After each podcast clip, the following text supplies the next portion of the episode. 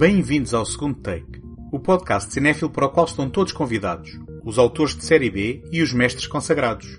O meu nome é António Araújo e, neste episódio, trago-vos dois filmes de Jonathan Demme que me evocam memórias de infância muito específicas. O Último Abraço, um thriller neo-noir de 1979, e o original e inqualificável Selvagem e Perigosa de 1986. Este episódio é apoiado pela Take Cinema Magazine. Em take.com.pt encontram críticas, artigos, passatempos, trailers e todos os números editados da revista.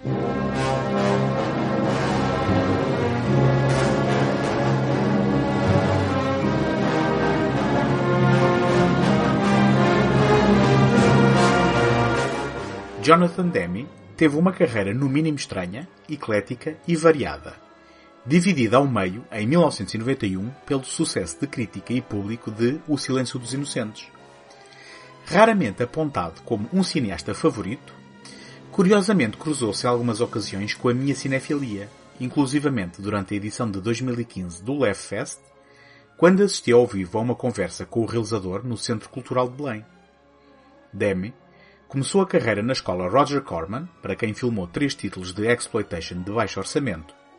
Depois do fracasso de bilheteira da comédia dramática Banda do Cidadão, realizou o primeiro título que me gravou uma cena na memória por anos a fio, sem que soubesse de que filme se tratava. Penso ter sido ao ver um trailer, e a cena em questão envolvia Roy Scheider numa plataforma do metro a ser empurrado para a linha no momento em que o comboio se aproximava conseguindo evitar o pior ao agarrar-se a um poste sobre o qual rodopiava, aproveitando o impulso do empurrão. Não sei que idade teria, mas esta cena impressionou-me de tal maneira que ainda hoje em dia lembro-me dela a miúdo quando estou numa estação a olhar os carris e o comboio se aproxima. Quando, ao descrever a cena, me apontaram finalmente na direção do filme a que pertencia, além de me esclarecerem que era efetivamente uma plataforma numa estação de comboios e não de metro, tinha finalmente o título que resolvia o mistério. Last Embrace, em português, O Último Abraço, realizado em 1979 por Jonathan Demme. From first kiss to last embrace, all the mystery and fear and terror that love can hold. I like you, Ellie. You've been damn good for me these past few days. I'm just not a guy anybody should be around right now. That's not you. It's me.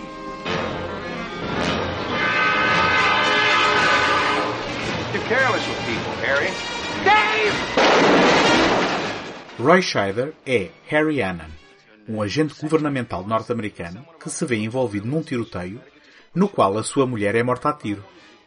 Depois de passar cinco meses num sanatório a recuperar de um colapso nervoso, Harry sente-se pronto para voltar à ação, mas a agência não lhe dá nenhuma missão. Paranoico depois do tal episódio na estação de comboios, Harry acredita ser alvo da sua própria agência.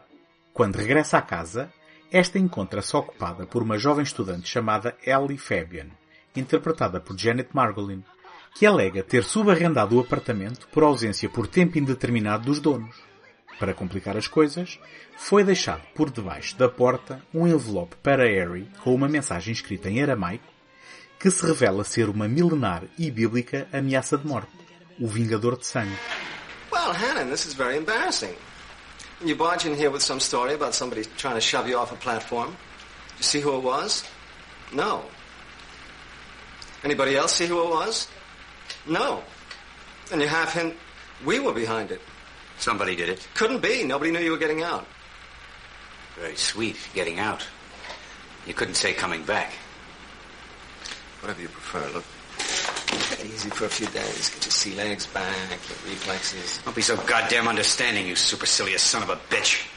Subletting my apartment, sending me blank assignments, sending me crazy letters. I'm ready to go back right now, and you know it. I may have been on leave for a couple of months, but that doesn't Hannon, mean... actually, it was three.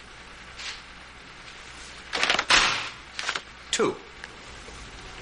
116 days. There's no need to get snotty. Eckert. I need work. Hannon, you had a breakdown. You were in a sanitarium. It wasn't a leave, it was a breakdown. What do you force me to say these things? Do you honestly think we'd send one of our people up to a railroad station in Connecticut just to push you under a train? O Último Abraço, adaptado por David Shaber, de um romance de Murray Bloom, é apontado por muitos como a homenagem de Jonathan Demme a Alfred Hitchcock, muito à imagem do que Brian De Palma andava a fazer na mesma altura. E é compreensível que assim seja. Não só estão presentes elementos de mistério e um protagonista ameaçado por forças que desconhece, como há uma homenagem clara à torre da igreja de A Mulher que Viveu Duas Vezes e uma utilização das cataratas do Niagara na prolongada sequência final que remete para a utilização de outro local de interesse público num filme do mestre do suspense, o monumento de homenagem aos presidentes norte-americanos no topo do Monte Rushmore, tal como se pode ver em Intriga Internacional. Ainda assim, mais do que Hitchcock, apontaria como principal influência de Demme os filmes noir, tanto pela complexidade da narrativa, como pelo elemento de femme fatale, não obstante a dissimulação da mesma, com uma caracterização que vira o tropo de pernas para o ar. Como se de uma cereja em cima do bolo se tratasse, o veterano compositor da corrente de filmes negros Miklos Rosa assina mais uma banda sonora memorável naquela que foi uma das suas últimas composições para cinema.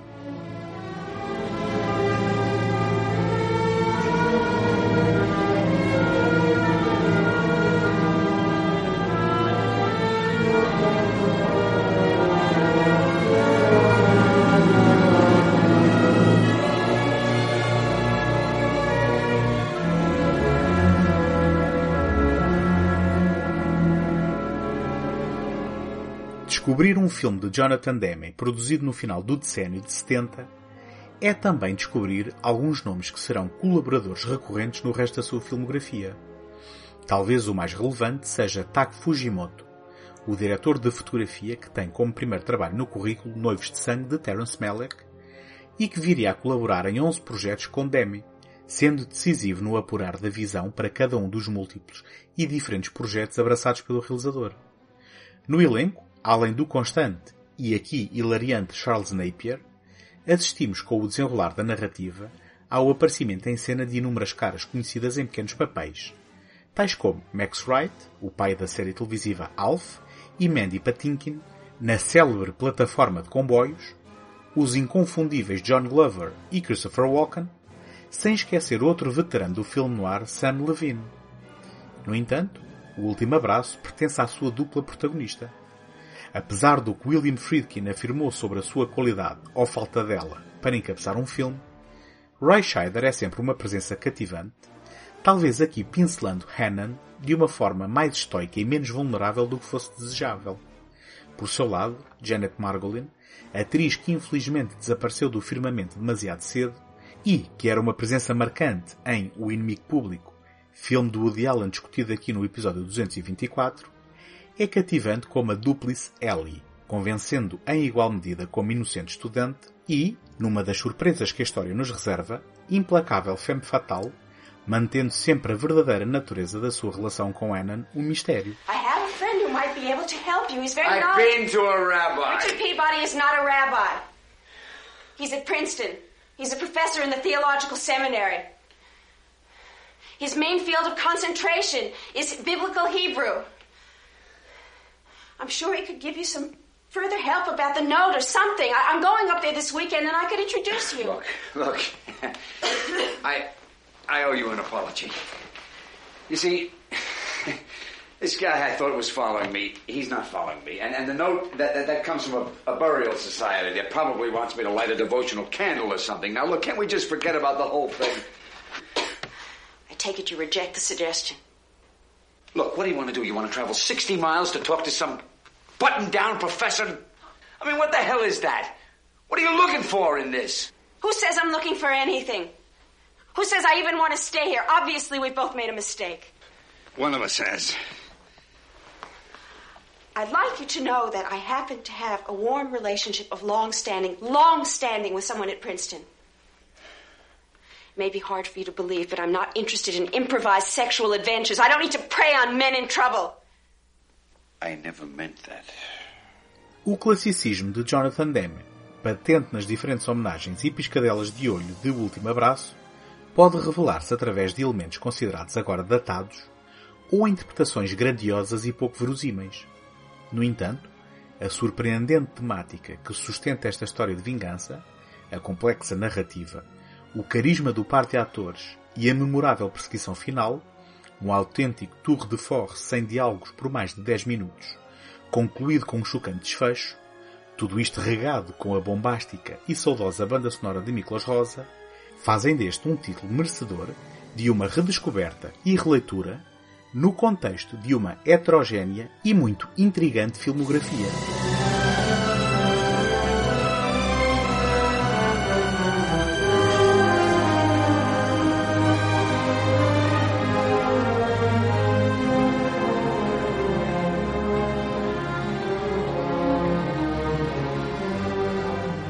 Esta semana, se visitarem segundotake.com ou a página de Facebook em facebook.com barra podcast, podem habilitar-se a um conjunto de filmes em DVD.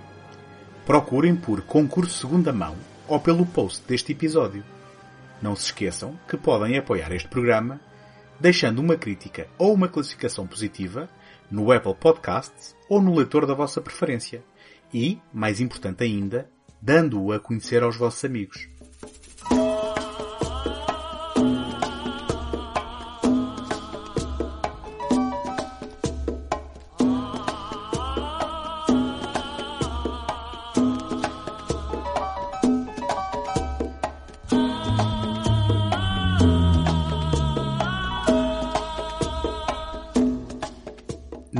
Dia de verão de 1987, tinha eu uns impressionantes 10 anos de idade, ou pelo menos assim me parecia na altura, dado o dígito adicional na viragem para o decênio de existência, passava o meu precioso fim de tarde na rua, ocupado com uma tarefa solitária de maior importância, chutando uma bola contra uma parede.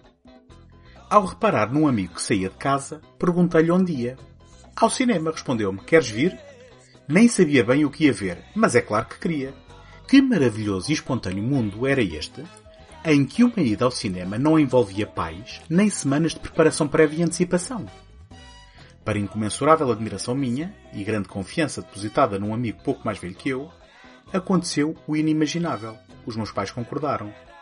Assim, no entardecer de um belo dia de verão de 1987, lá desci na companhia do meu amigo, por Cascais fora, em direção a uma das salas do cinema Miramar para ver Selvagem e Perigosa. Dear sirs, in response to your inquiry, stocks acquired before 1 January 84 should not be uh, subject to anti-straddle rules. Charles S. Driggs, upwardly mobile, recently promoted, house in the suburbs, father of The two. usual closing Charles S. Driggs. At 2.30 on a Friday afternoon, what's about to happen to Charles is something wild. I'm Lulu.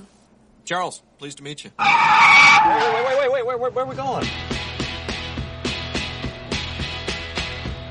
Turn around and take take me back. You're gonna make me do something that I don't want to do. I can hardly wait, Chad.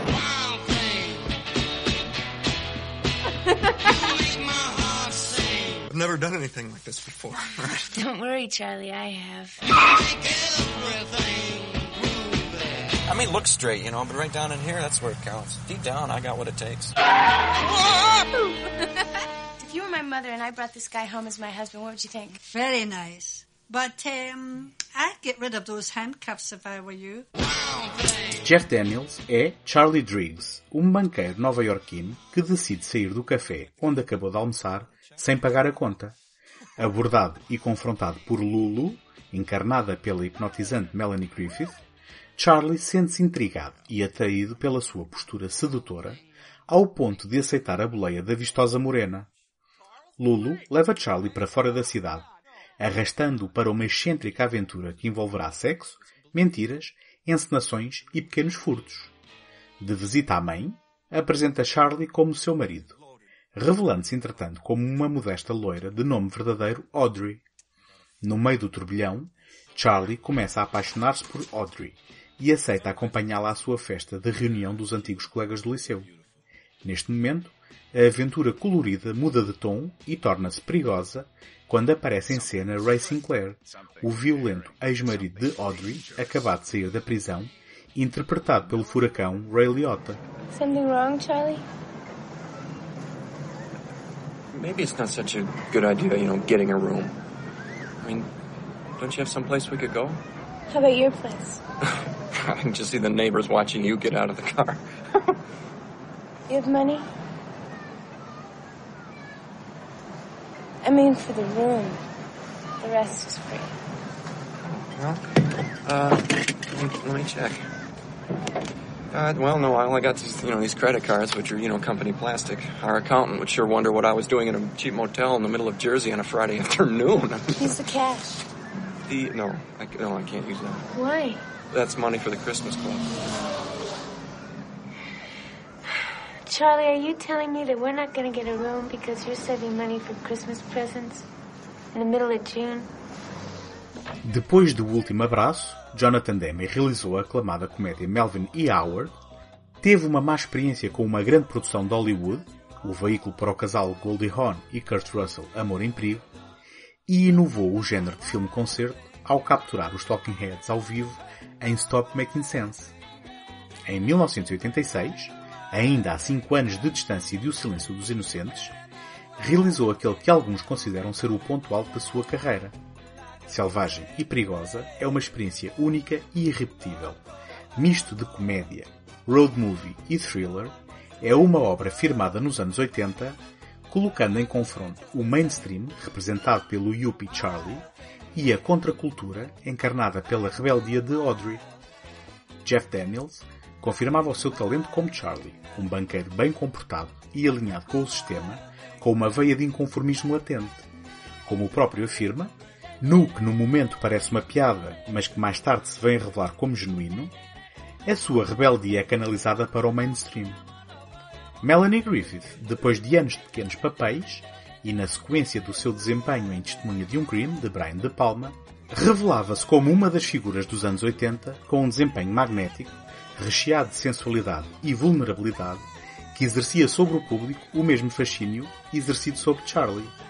Apesar das personalidades e espectros opostos, ambos representavam papéis nas suas interações públicas, projetando versões idealizadas de si próprios e resguardando as suas verdades e convicções na privacidade da sua intimidade, num processo bilateral de enganos e ilusões.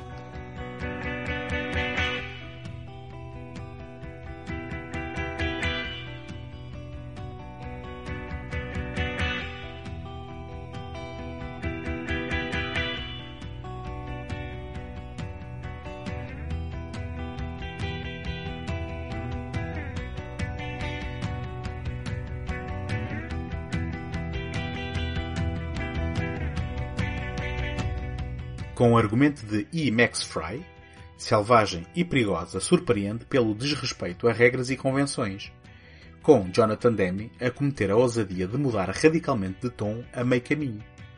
Na primeira metade do filme, somos seduzidos pelo colorido irreverente da escapada de Audrey e Charlie, ao som de uma banda sonora que, fiel ao espírito contracorrente, está recheada de excelentes canções que não só não datam o filme, como representam uma eclética amostra do caldeirão cultural da altura, incluindo várias versões de Wild Thing, um original dos The Trogs, contribuições de David Byrne, The Phillies, Oingo Boingo, New Order ou UB40, entre muitos outros, e composições originais de Laurie Anderson e John Cale.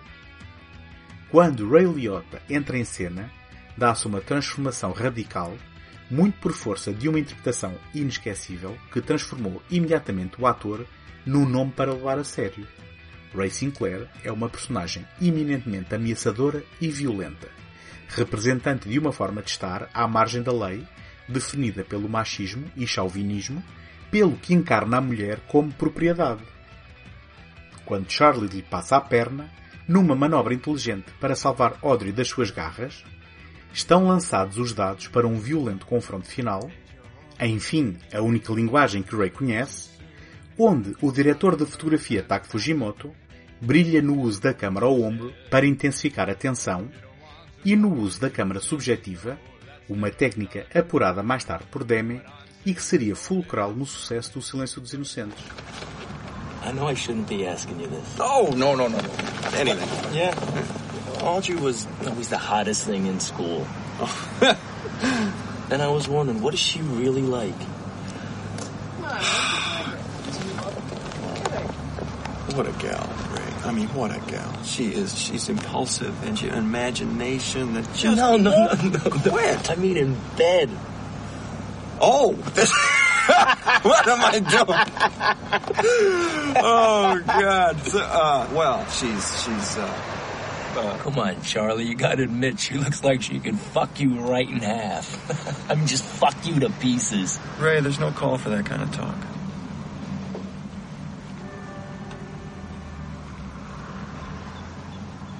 You're right. You're right.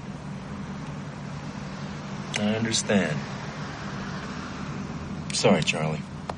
Não obstante a inexplicável transformação de Audrey no final, selvagem e perigosa continua a impressionar-me agora como o fez aos 10 anos de idade, quando me deu a conhecer Jonathan Demme no grande ecrã, quebrando barreiras entre diferentes géneros e expandindo a minha mente para as muitas e variadas possibilidades proporcionadas pela sétima arte.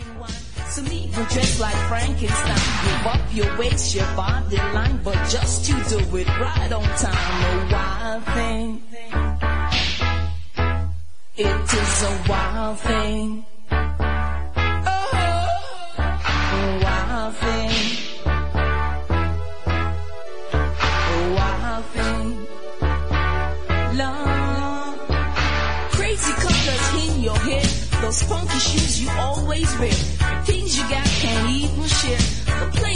That you're welfare. Stay with the beat and move your feet.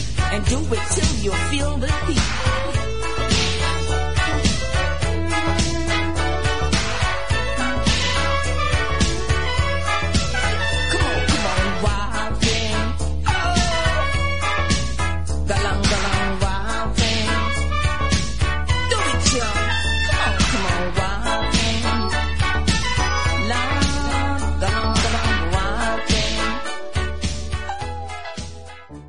Encontramos na próxima semana. Até lá, boas fitas!